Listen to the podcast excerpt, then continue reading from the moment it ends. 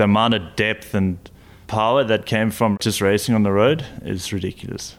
Doing that leveled me up to where I am now because Huh. I saw how these guys trained and the level.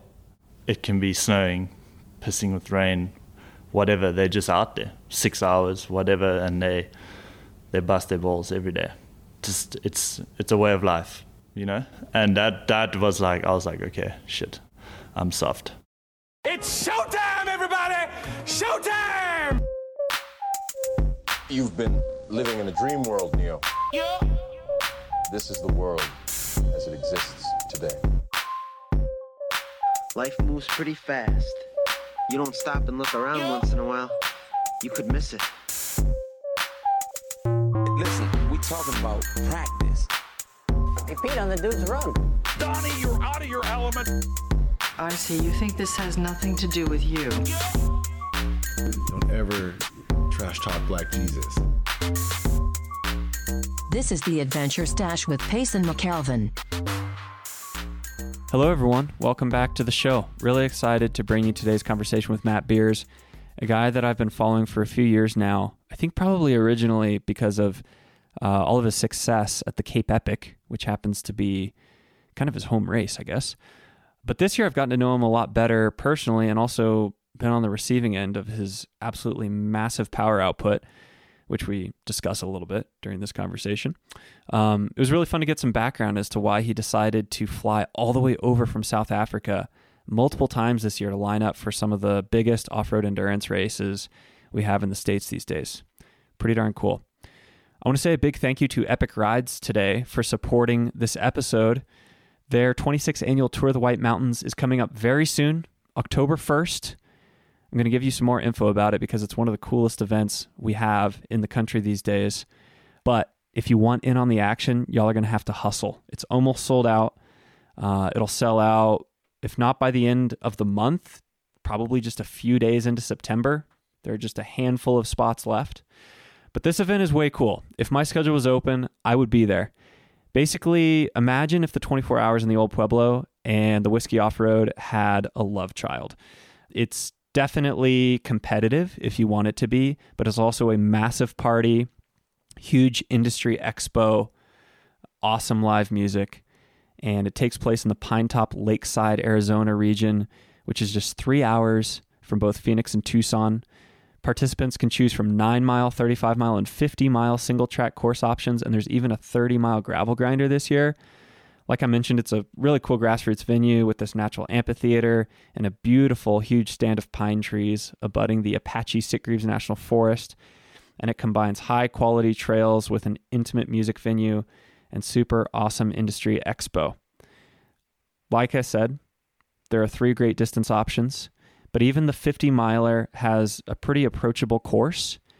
There's only 3,500 feet of climbing for the 50 mile course, which, you know, is still pretty stout, but it's not trying to kill you, which is nice. Registration can be found at www.epicrides.com. But like I said, hustle up. There's only a handful of spots left, and it'll be sold out within a matter of days. Big thanks also to Dometic for supporting today's episode. A couple of weeks ago, I talked about their new camp chairs, which we're all over these days. But I want to circle back and give some appreciation to their CFX series of powered coolers. These things are so cool. They don't require ice. You can plug them in to all kinds of power sources. I mean, these days with modern cars, there's basically like three different ways you could plug it into your car if you're going car camping. Uh, but you can also power it off of a little mobile solar panel. You could power it off of one of their portable lithium ion batteries.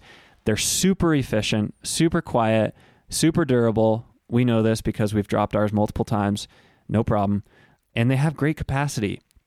Even the the little 25 liter one, which we love to take to feed zones and for car camping, uh, can fit up to 40 cans, like traditional beer or soda cans, or up to five one liter bottles.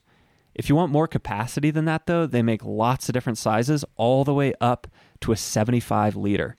You can get yourself 15% off one of these coolers if you like right now with code STACHE15. That's all caps S T A C H E 15 at checkout when you go to Dometic.com.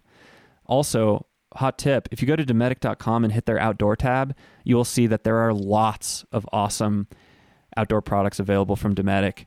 Uh, those camp chairs I mentioned, some really sweet stainless steel cups, um, and you can get 15% off any of it, all of it, whatever. Code STACHE15 at checkout.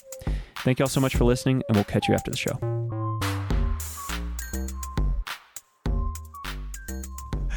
All right, so I'm here with Matt, Matt Beers in Boulder.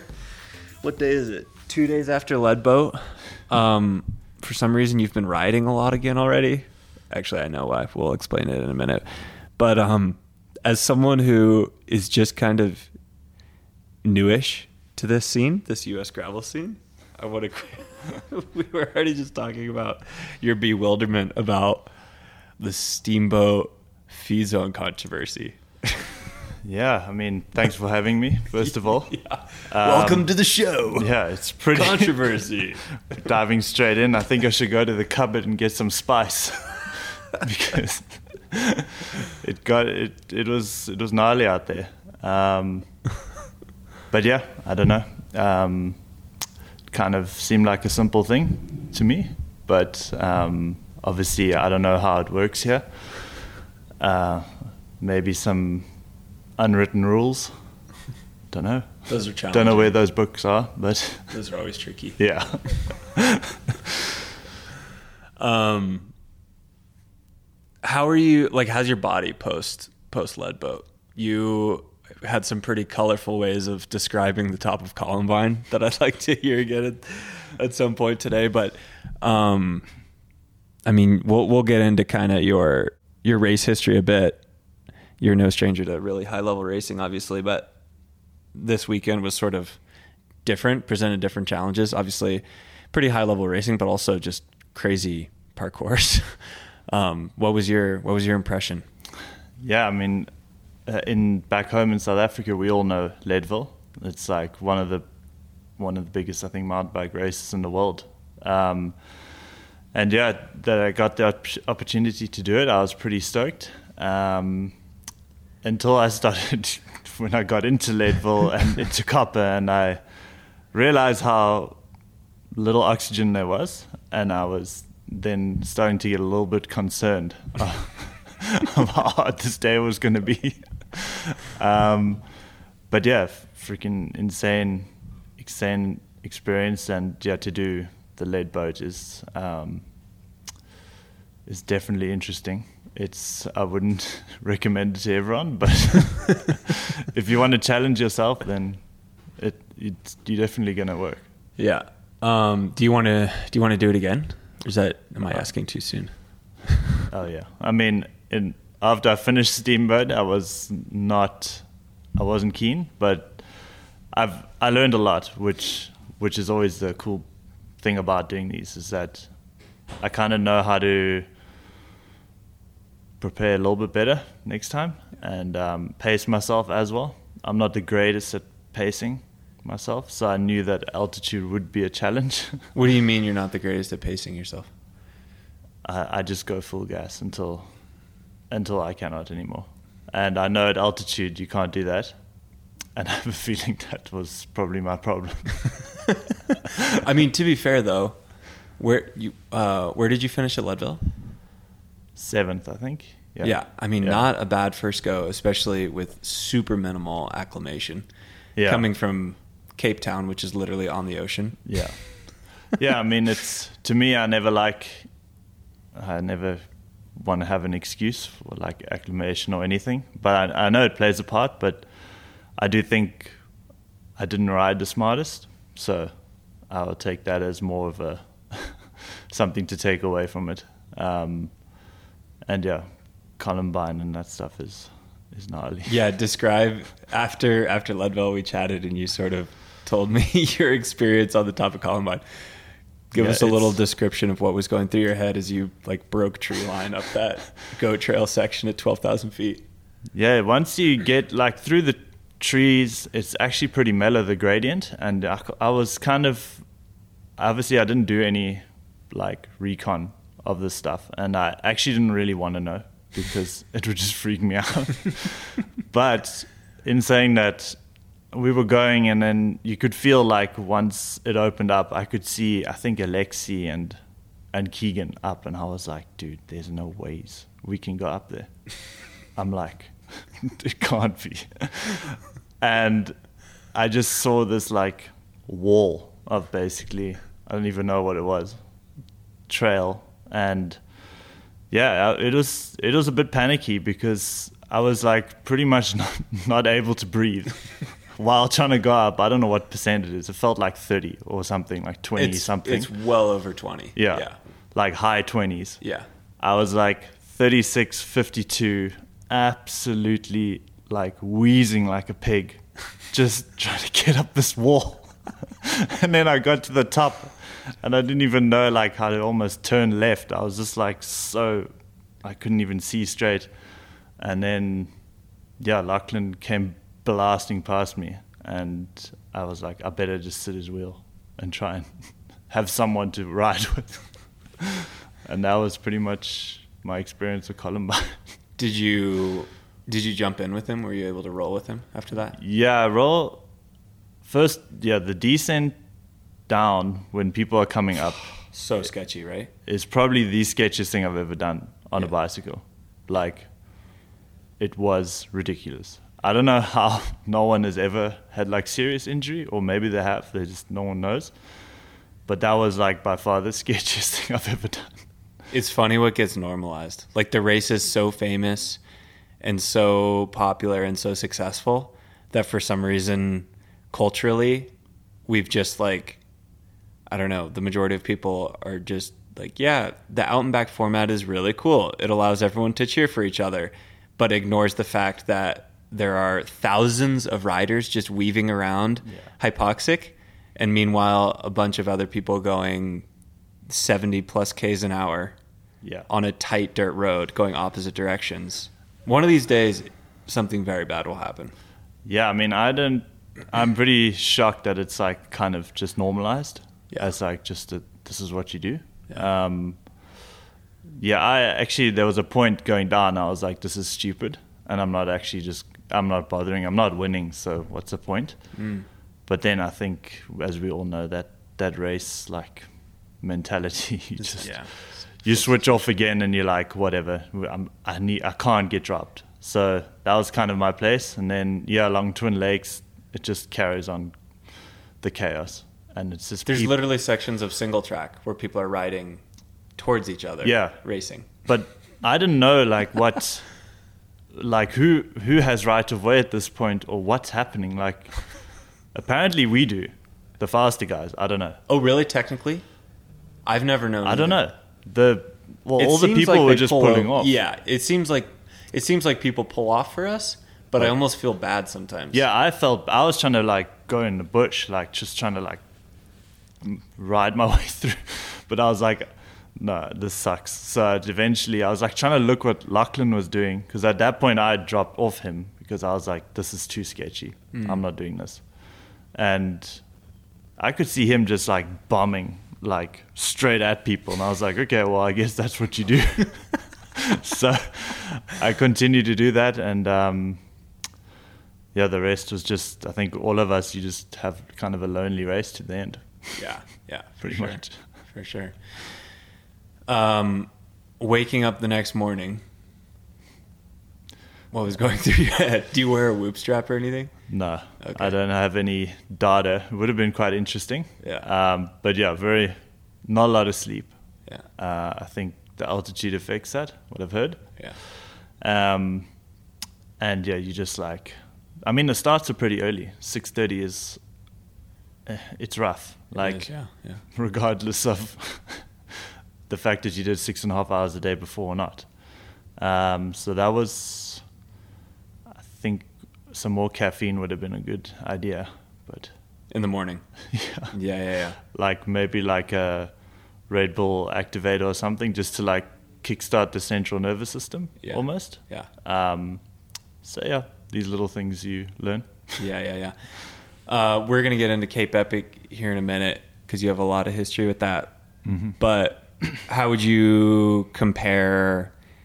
How many stages are in there? Are in Cape Epic? Eight, counting prologue. Yeah, uh, seven stages on prologue. Yeah, Yeah. so. So, give me maybe a description of the sensations waking up for stage eight of Cape Epic versus waking up for SBT during Leadboat. I mean, it's obviously with training peaks and all that, you can kind of see like what, like the negative you get into and that. And um, like you get into the negative real quick over two days, like negative whatever, like 30, 40. Um, but Cape Epic, you're like negative 70, something Yeah. like that. So Just you're massive pretty load. toast yeah. but that's over a longer period. So, yeah, I think I like I texted you. I said it felt like after stage five of Epic, which is for me my worst. Like stage five, you feel like just the body is just shut down completely, and that's pretty much what it felt like. I think because of the altitude and then being like six and a half hour days, it's it's uh, it's a hell of a lot of like fatigue and strain on the body. Yeah. That's interesting. So for you too, like you start to come out of it late, late in Cape Epic. Like you start to have better days on seven and eight. Yeah, uh, it's weird. Like you, once you do it enough, I think this was my sixth time this year. You definitely see a pattern. Like it's pretty much like on the on the head. Just everyone's obviously different. Some people get uh, the worst one, two, and three, and then get better. I am good, and then stage f- four, five. It's like normal. I know I'm gonna have to it's going to be a rough day, and then from there it gets better. Yeah. So it's quite interesting to. That's why it's so hard, epic with partners and dynamic, because it's very different. There's very unlikely that you're both going to feel bad on the same day. Yeah, yeah, yeah, yeah. Um, so before we move on to Cape Epic, uh, I want to talk a little bit about just your impressions in, in general of, um, you know, you're making more frequent trips over to the U.S. now to participate in uh, our weird corner of of pro bike racing. Um, and you said some interesting things about how it's actually, you know, done some some pretty cool things for your career and open open some doors and obviously is pro- providing some diversity just from from a schedule standpoint schedule standpoint for you. Can you talk a little bit about just kind of the decision to participate in U.S. gravel as a whole? I, I keep saying gravel, but it's just like I don't even know what to call Yeah. it. That's kind of It's one of the things because there's, there's no name. It's like grassroots scene, I guess, but also it's getting pretty professionalized. Yeah. Um, what's what's that process been like, and why spend all that time traveling? You know, all the extra budget investment, all that sort of thing, to come all the way over here to race. Yeah, I mean, I've been watching obviously the scene grow since uh, I think 2019. It really like started picking up, like the gravel. Which, I mean, I don't only look at it as gravel. I know there's a lot of racing in the US as a whole, and um, and I kind of was watching how everything else would elevate with the gravel because now there's a lot more money coming in. There's um, a lot more media, and naturally things will just grow together, kind of thing. And yeah, it's it's a lot of budget. So um, previous teams that I was on, it's obviously we pretty much focused domestically in South Africa. And yeah, when after I won Epic, I obviously got a lot of credibility to kind of pull some shots and um, get some good sponsors, which is Specialized. And well, I've been with Specialized for like four years, and then Toyota South Africa came on board, and they they have a nice budget, and they just allow me to do what I want to do. It's my own program with another teammate, Tristan Nortje, youngster. And I was like, I'm going to the US. That's what I want to do. Um, obviously, you've done a great job on, like, all of you guys on, you know, putting it out there on social media. And, like, I mean, without the races, these, these events wouldn't be as big as they are. I, that's how I believe, because otherwise I wouldn't follow it. I wouldn't Yeah. care. Yeah. Um, and yeah, I kind of just through social media, I could see which races are good and which ones are growing, and um, yeah, decided to try and pick a few that I could kind of tie in while staying in the US for like a month at a time or a few weeks. And yeah, it's been it's been pretty wild so far. I mean, it's I think you guys probably feel the same as you race in your country for so long. You kind of you've done everything like probably f- five or six times, same Mhm. races. Mhm.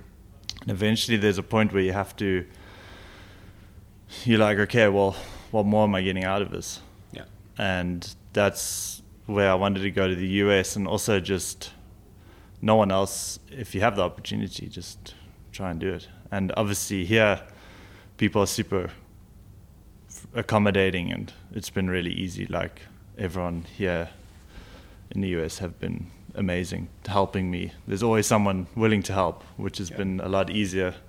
Europe is is difficult. I mean you know it's language barriers um, just it's it's a culture bit of a culture shock to anyone and um, coming to here to America is is a lot easier to kind of slot into the system as such. Yeah. So I think it's kind of a it's I think a lot more internationals will start coming. Yeah, definitely.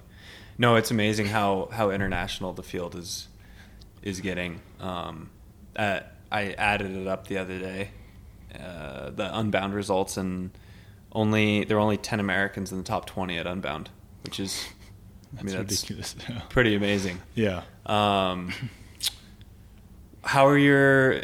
You also sort of made it seem like your sponsors have been pretty happy with you coming over here and racing, which I think is interesting. Also, what is that? What have those conversations been like?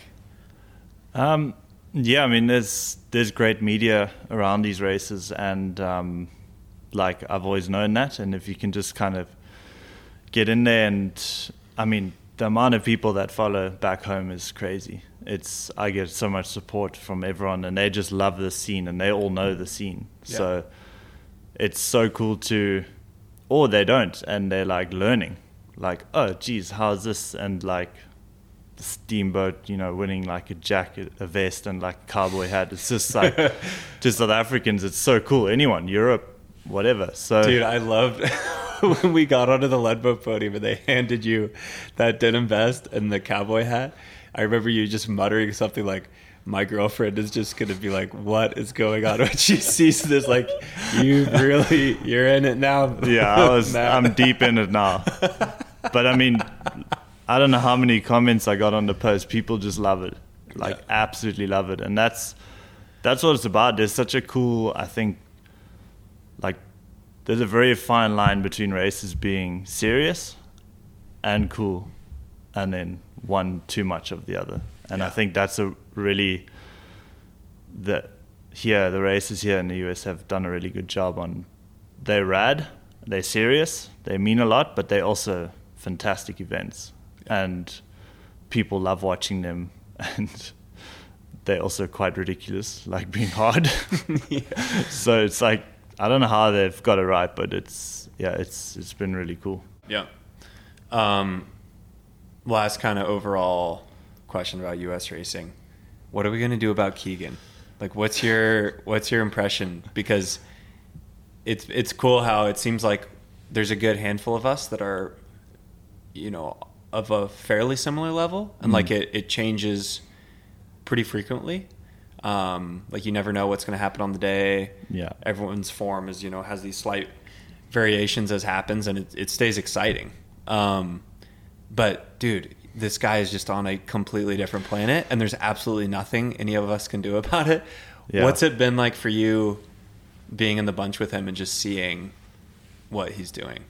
I mean, he's a he's a great guy. Keegan and Russell have helped me a lot being in the US, like letting me stay at their houses and helping me with logistical things. I mean, they great people, and um, I know Keegan. We raced at Epic a bit and stuff like that, and yeah, I mean, he's he's an animal. He's got that mentality, killer mentality. When he races, I can see something switches Yeah. like massive. He's a super mellow guy off the bike, but you can see when when you race is you you don't want to mess with him, you know. So, and I think we've all been there. You get on that way like that. I don't know. You just you have a process and everything clicks like nutrition, training, like you and your mechanic, your coach, and everything just clicks. I think he's really in that in that zone, like kind of like I was in 2021. Like you never really get sick, you never have mechanicals. You just and if that doesn't happen, you pretty much will. You're gonna win. Yeah. Like if you're talented. Especially these off-road races where Yeah. things go wrong a lot. Exactly. If you can just minimize all these little aspects of things that can go wrong, and which he's done really well at managing, um, and putting in the work, not getting sick.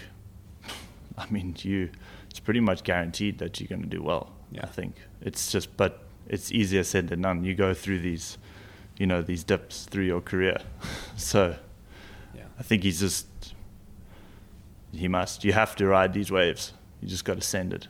For sure. um, before we started recording, you mentioned that you stagiaired for UAE Mm-hmm. for a bit. I'd love to talk about that. But do you think, I mean, obviously there's a lot of banter going on with Keegan's level right now, and people are starting to, you know, pull apart his power files and stuff and be like, how good is this guy actually? Um, do you think, uh, like, would you like to see him take a swing at the road and see how he he stacks up there? Because, like, I mean, to be totally blunt, like when you do break down his numbers, like it is, Yeah. it is pretty fucking insane.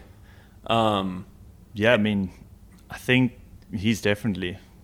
I mean, he's easily got it, Yeah. and he's savvy in a bunch. He can move. Up. I can see how easily he moves up and how well he can stay at the front, and that's pretty much all you have to be able to do. Like in totally. like that is the most critical part. Be, being able to race with those guys and in those from my experience with UAE, like that's pretty much if you can surf through the bunch and stay at the front, dude, you're gonna be good. Yeah. Like he has endurance. He he can go five hours deep at whatever six watts per kilo. It's not a problem. Yeah. Yeah. So it would be really cool. I I hope maybe I don't know if what his deal is, but hopefully he can kind of find a deal where he can be free to have the the like what he's built uh, as a mountain biker Yeah. and then be able to dabble in the road without compromising the mountain bike side. I Totally. hope I really hope that someone sees that and is like, cool, let's just take them on. Yeah. We don't have to change anything. We don't have to like strip sponsors, you know, all that nonsense. Just come race on the road for, don't know, two months, whatever. Totally.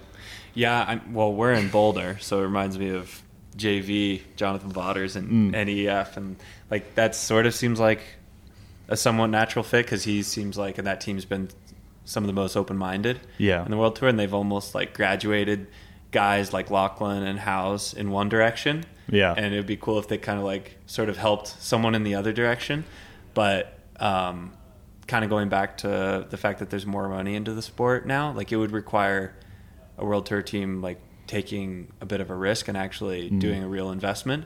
Yeah. Because that, I mean, they tried with uh, I don't know if you heard about this, but they tried with Colin Strickland after he won Unbound, Yeah. and like the numbers just didn't work at all.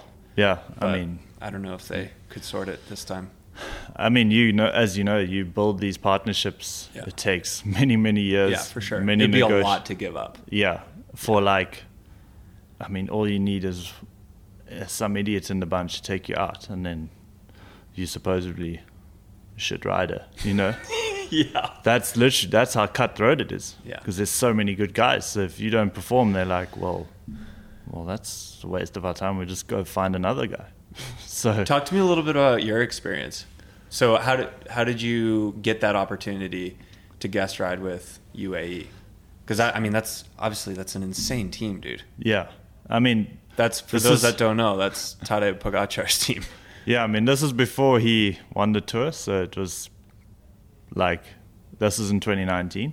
Um, but yeah, I mean, the mountain bikers have a with Van der, Van der Poel and Pidcock, like I think the world tour teams are definitely watching mountain bike because they know that they're strong and they can hop to a road bike, you know. And that was part of my deal with. I mean, that was kind of the thing with UAE is that I did Cape Epic with with Alan Hatherly in 2019, and we had a solid result, fifth overall, and we almost won the prologue. And I crashed and broke wheels, and like it was a horrific epic, and we still did well. And um, my coach is one of the coaches, oh, performance manager, yeah, at UAE, and um, they were asking about me, and then we said, oh well, let's try and get did you know the usual power test and see if you're good enough, tick those boxes, and yeah, went over to to Spain, to Girona, and um, pretty much stayed there and raced. Um, I did tour of uh, Volta Burgos. Yep. Yeah, so that was pretty. Pretty big race. That's a pretty hard one. Got Yep. thrown in deep end. Yeah. Um, didn't help that I broke my collarbone. I think three weeks before I had to leave. What? Yeah, Dude. I got hit by like a. We have like these little delivery guys who like deliver food on little motorbikes, and he just t-boned me, toasted me. Anyway, so it was like a real mad panic, like racing three weeks with a plate in the collarbone. Um, so it was pretty stressful, but yeah, I did everything they wanted me to do, you know, and it's just, I mean, the speed and the the aggression and being on that bus, like it's so much to take in. You just like, am I really here right now? Like it's what you dream dreamt of, kind of. And yeah, that was super cool. Like just like doing drag races to the final climb with like Vasil Kiryienka and like, you know, in I think were the Ineos then? No, maybe Sky Yeah. can't remember, but like I rode for Rui Costa and um, he was the main GC guy that year, and Jan Polanc and you know all these guys that you look up to, Yeah. and yeah, it's I mean the level is high, like they're really and it's it's a job, Yeah. Like, it's a job job. Yeah, yeah, yeah. There are expectations that are cut Yeah. and dried. It's Yeah. like mountain biking is fun. Like what we do is fun. Yeah. Like it's a, but there it's like if you don't do your job, You're out.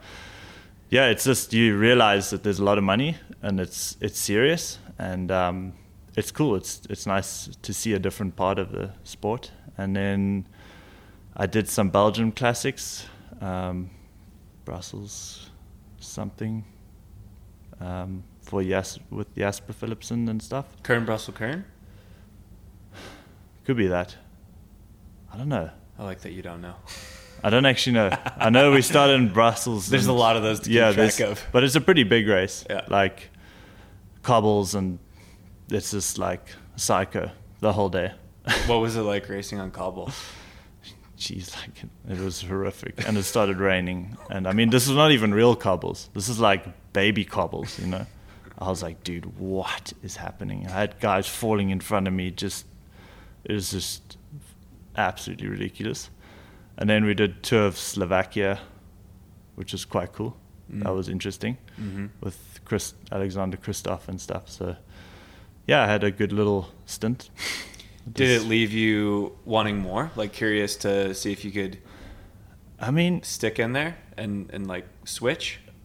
it was weird. Like, it kind of put me off mm. almost in Yeah. a way. I was like, I don't know if I'm cut out for this, you know? And in the moment, I was really upset that, like, I didn't get. Obviously, getting chosen from being a stagiaire is is a hard.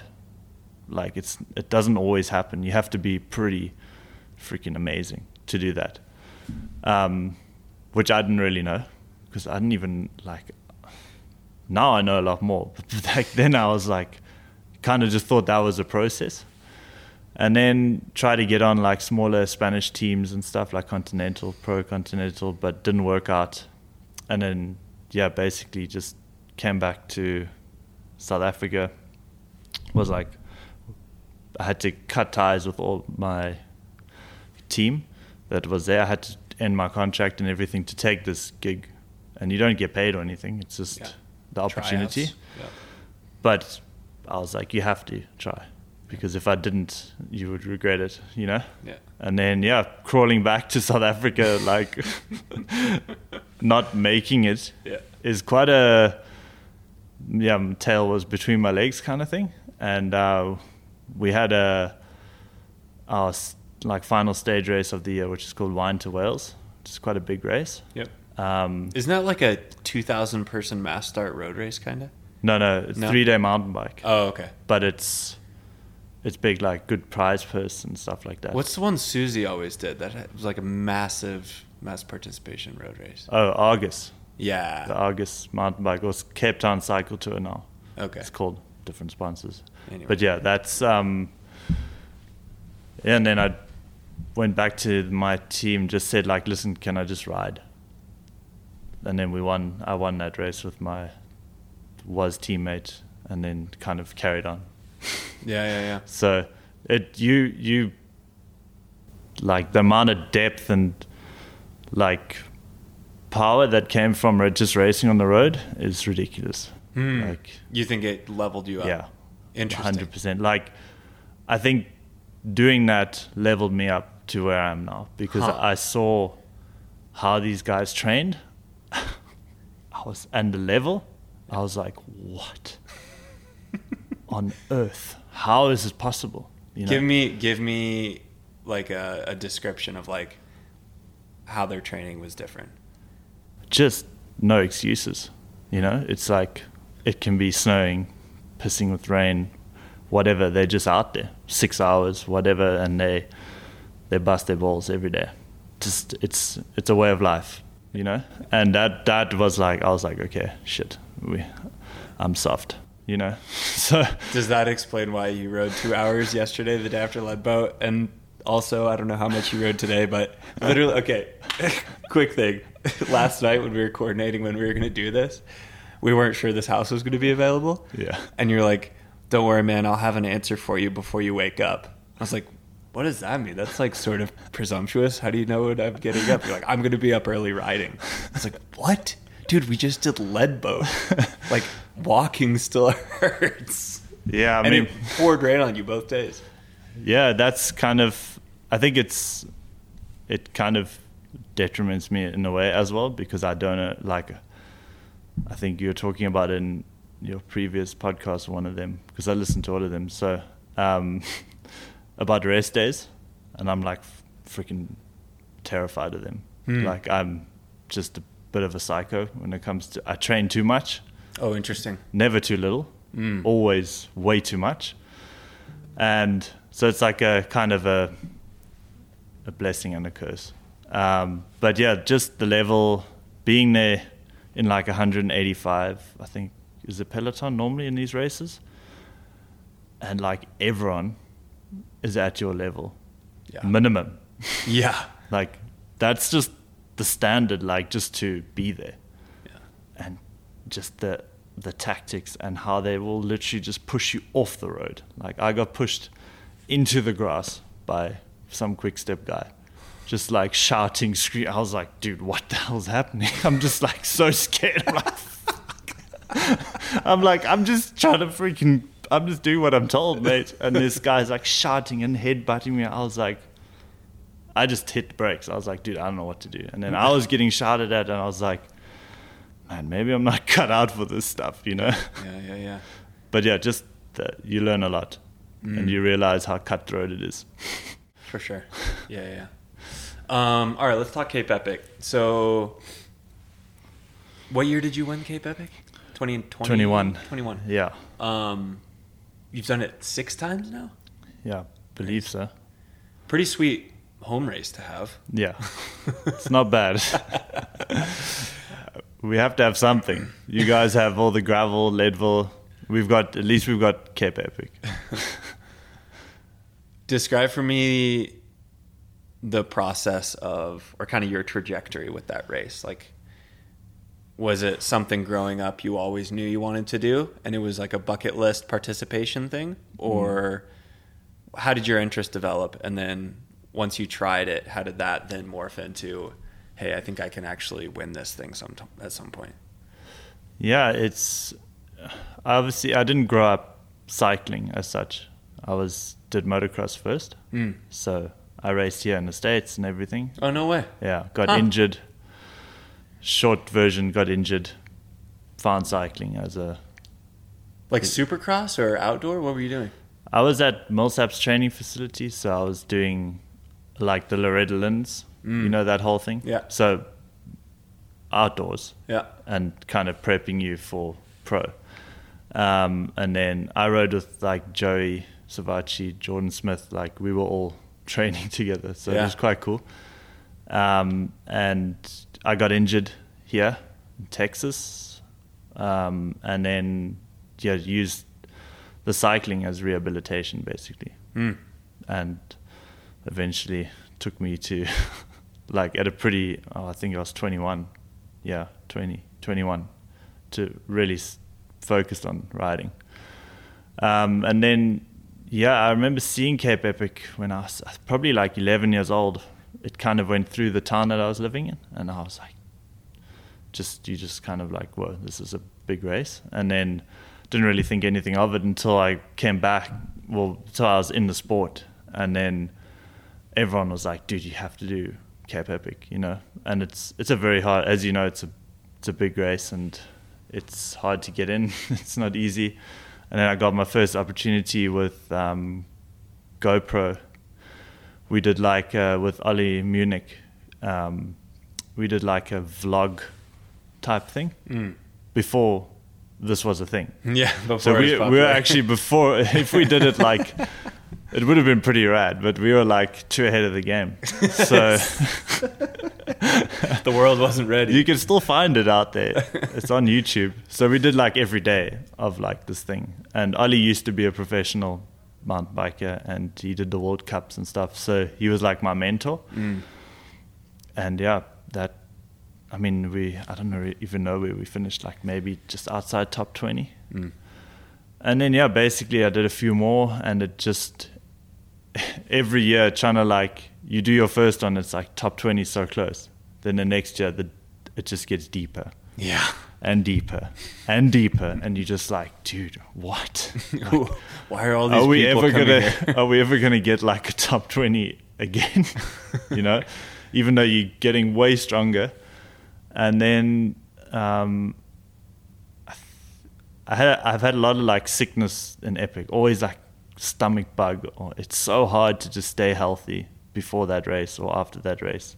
Do you think that's because there's so many people around sharing yeah stuff? Just and it's in South Africa. Obviously, that's kind of in March is like peak.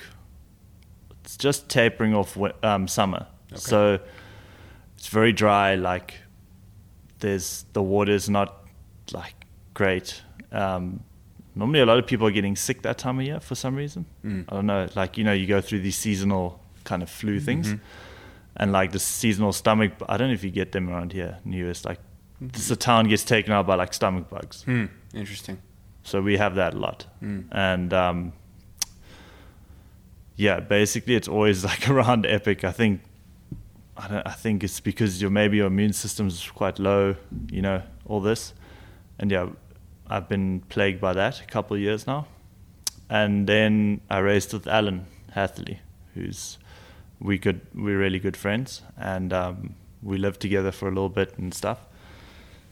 And yeah, when he was on Specialized, and then we were leading the prologue, or the whole the whole prologue, ahead of Nino and Lars and stuff. Damn, that was 2019. Yeah, That's crazy.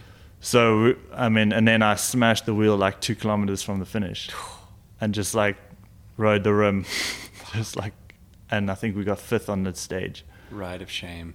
Yeah, that was, and from that day, looking at that podium, and I was like, I am getting back on that thing. Like, I don't care.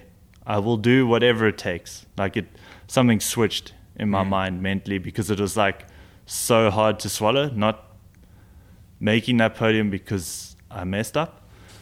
And then obviously 2020 was a shit show. Yeah. So the race didn't happen. Um, we were all preparing and I remember we all got a call like we were riding the prologue route, and we got a call like it ain't happening, and we were like, what? And then yeah, that pretty much just carried on. I was like, well, it's fine. More time, more time to get better. So, and then I got the opportunity to ride with with Jordan Sarrou. Obviously, we all know he's he's a decent bike rider. he can do things. so I was like, oh shit, okay. I can't mess this one up, you know? Yeah. And yeah, we just ripped that prologue like absolutely full gas. And that was like just being able to stand there in the yellow jersey, being a South African was like, it was ridiculous. Like you, it's like everything you dream of. And then to just wear it every day, it was just, it's a big deal back home. And yeah, it's, it's cool. Like people respect you for it and it, it gives you a lot of, it's nice to when everything works out and it just, it all clicks and you get it right and then you're like, thank goodness, you know? Yeah. Like, you know, when you get like that break and you're just like, oh, it's like a relief. Yeah. Did your life change some after that? yeah, for sure. Like people, people buy you drinks at the bar and stuff. I mean, like, yeah, social media and it's, it's a lot. Like, no. um, pretty simple and pretty awkward in a sense. And um, I, I don't know. It. I think I said in the one video, like I thought it would change. Like it was such a like it's you hype this thing up your whole like career, and you're like winning this race, and then you win it, and nothing really changes. Like Yeah. in in yourself Yeah, yeah, yeah. you you kind of I don't know why you expect something to change like massively Yeah. like I don't know why and then you're just like well I'm the same dude I have to carry on training life goes on you Yeah. know you just have It this- doesn't hurt less now. no you just have this like this jersey hanging in your room with a little trophy Yeah. and I was like, man, that's pretty intense, you know? It's like, I mean, you, there's nothing different about you. So people think you different. Well, people think now that, oh, wow, like, you know, you can, but meanwhile, you've been doing this for the last like five years. It's the same shit. you just happen to win it. so it was, it was weird. Yeah. Have But you ever talked to Howard about any of that, like that process? No, I haven't. It You would should. be cool. You should. Just Yeah. about that whole uh, like success thing and then how nothing changes for you, but like the rest of the world treats you differently kind of thing. Uh, sounds like he had the exact same Oh yeah. kind of like epiphany as such like you just like whoa this is weird I mean, obviously he won Cape Epic also, but just Yeah. in general, like he, i was there when he we were like kind of with the team yeah, and yeah he's an animal dude, it's good to see him racing again it is. i have a lot of respect for him Huge respect. Are you going to come back this year? You head back to yeah South Africa here a yeah couple days, back tomorrow tomorrow. um And, to, And- to clarify, that's why you've continued to ride right after Leadboat is you have a Yeah. two day travel coming up. pretty much there's a lot of travel so it's it's like minimum 25 hours of travel so and then you're losing time yeah. going back um, but yeah i won't come back to america this this year again because there's not really i mean there's races but i have a lot of races as well back home and i have world marathon champs which i really want to try and do well at It's a good course for you this year. yeah, it's it's going to be fast and flat and better than the usual world marathon of like 5,000 meters, something ridiculous Yeah, for, yeah. for the Keegans and the little whippets. Yeah. Um, and then, yeah, we have some stage races, and so it's not really an opportunity to come back here. Um, but yeah, if this lifetime thing carries on, it'll be cool to. I didn't want to. I didn't apply this year because I wasn't sure, like How it would pan out. Yeah, like what the races are like, how, if I even enjoyed coming here, if it's even possible. Mm. So yeah, possibly for next year, or if it still carries on, I don't know. how- Seems like it will. happening. Yeah. Okay. So far, so good. It would be so awesome to have you in there and just continue to make it more international. Because Yeah. obviously we have like Laurens ten Dam in there and stuff, but it's obviously mostly U.S. riders at this point. And I think sort of the next phase is it gets even more professional and competitive by just diversifying the. Yeah, it'll the be cool if they like are willing to, you know, get have some riders from different countries as well. I don't know why they w- wouldn't be. They should. I think this year was a little bit of almost like a um, proof of concept. Yeah, exactly. And I think it's it's done well. Yeah. I mean, it's really it's simple to follow and Yeah. like they've got good races. So I would let, I would definitely apply for that next year, and then kind of I'd have to like stay the summer here, Yeah. uh, so I can tick off like quite a few of the races, and then for maybe the ones late in the year you fly back and forth. For sure. But it is a little bit of a logistical headache. Yeah. But it's it's doable. Yeah. It's all doable if you want to if you want to do it. Yeah. Um, so speaking of uh, little whippets and climby courses and flat courses, last question.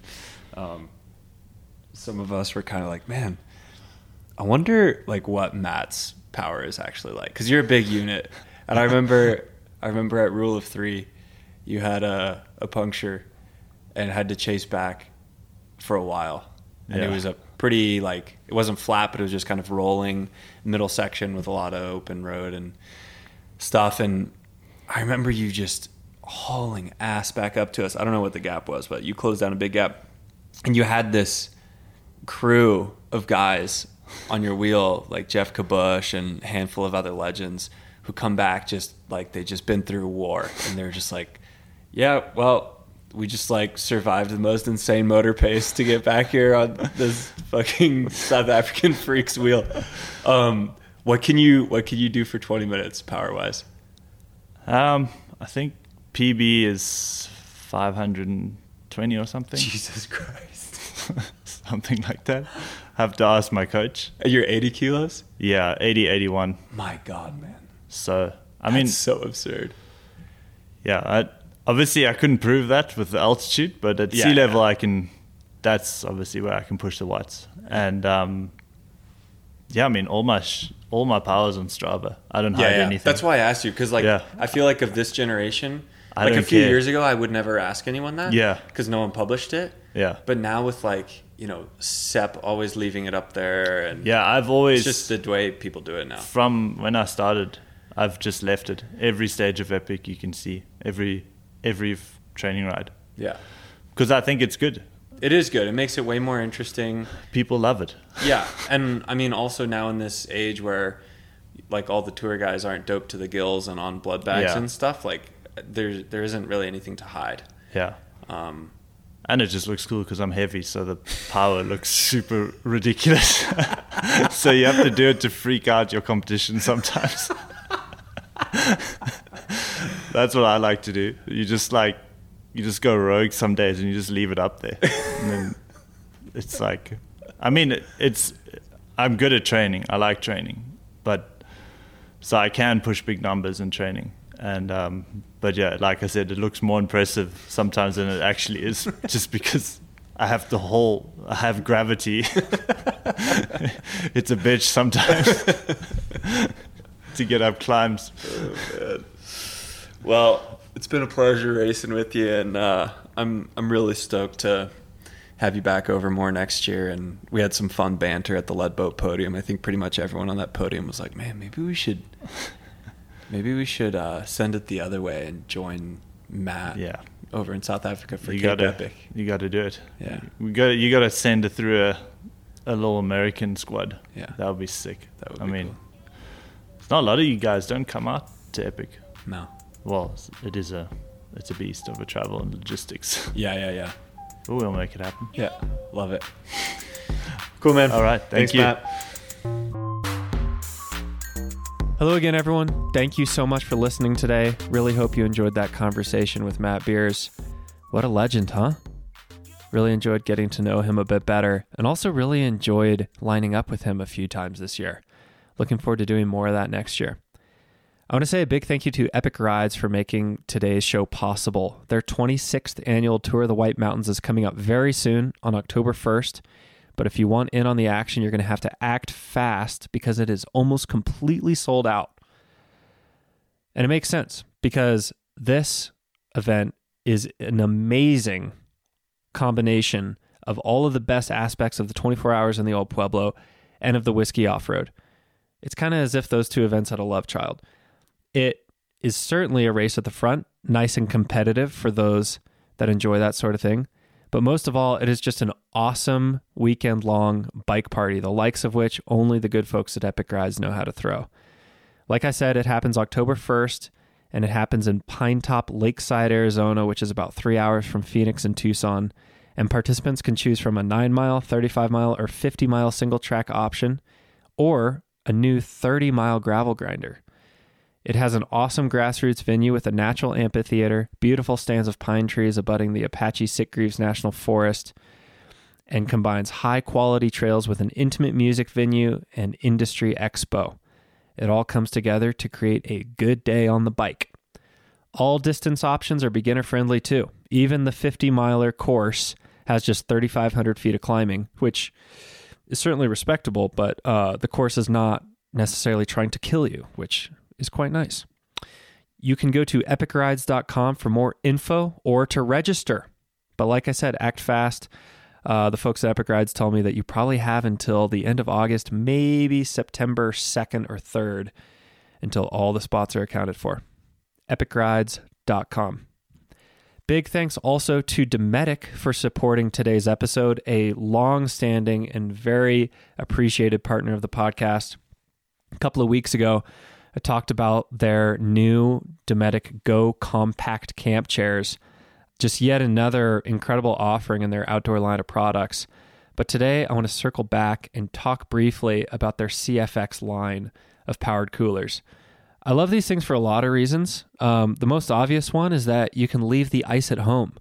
These are powered coolers, which means you can plug them into the wall, you can plug them into a vehicle, you can plug them into a portable solar panel. You can plug them into one of Dometic's portable lithium ion batteries. There's just all kinds of possibilities. They're super quiet, super efficient. They pull very little power, but they're also super durable, which uh, we've tested. We've dropped ours a couple of times. And they come in all kinds of different sizes. Uh, we actually really have gravitated towards the smallish 25 liter option. Um, but even though it has a really nice compact size, it can fit up to 40 cans, like beer cans or soda cans, or five one and a half liter bottles. So it still has really spacious interior storage. If you're looking to get ambitious, though, they have sizes all the way up to 75 liters. You can go to Dometic.com, hit the outdoor tab, or just Dometic.com slash outdoor, and use code STACHE15 at checkout for 15% off anything in their outdoor selection of products, including those powered coolers, including the Go Camp chairs, even something as wonderful and simple as a stainless steel mug. Just go to Dometic.com slash outdoor and use that code, all caps, S T A C H E 15 for 15% off. Thank you all so much for listening today. Thank you to Lily McElveen for editing and producing this show as always. And we will catch you next week.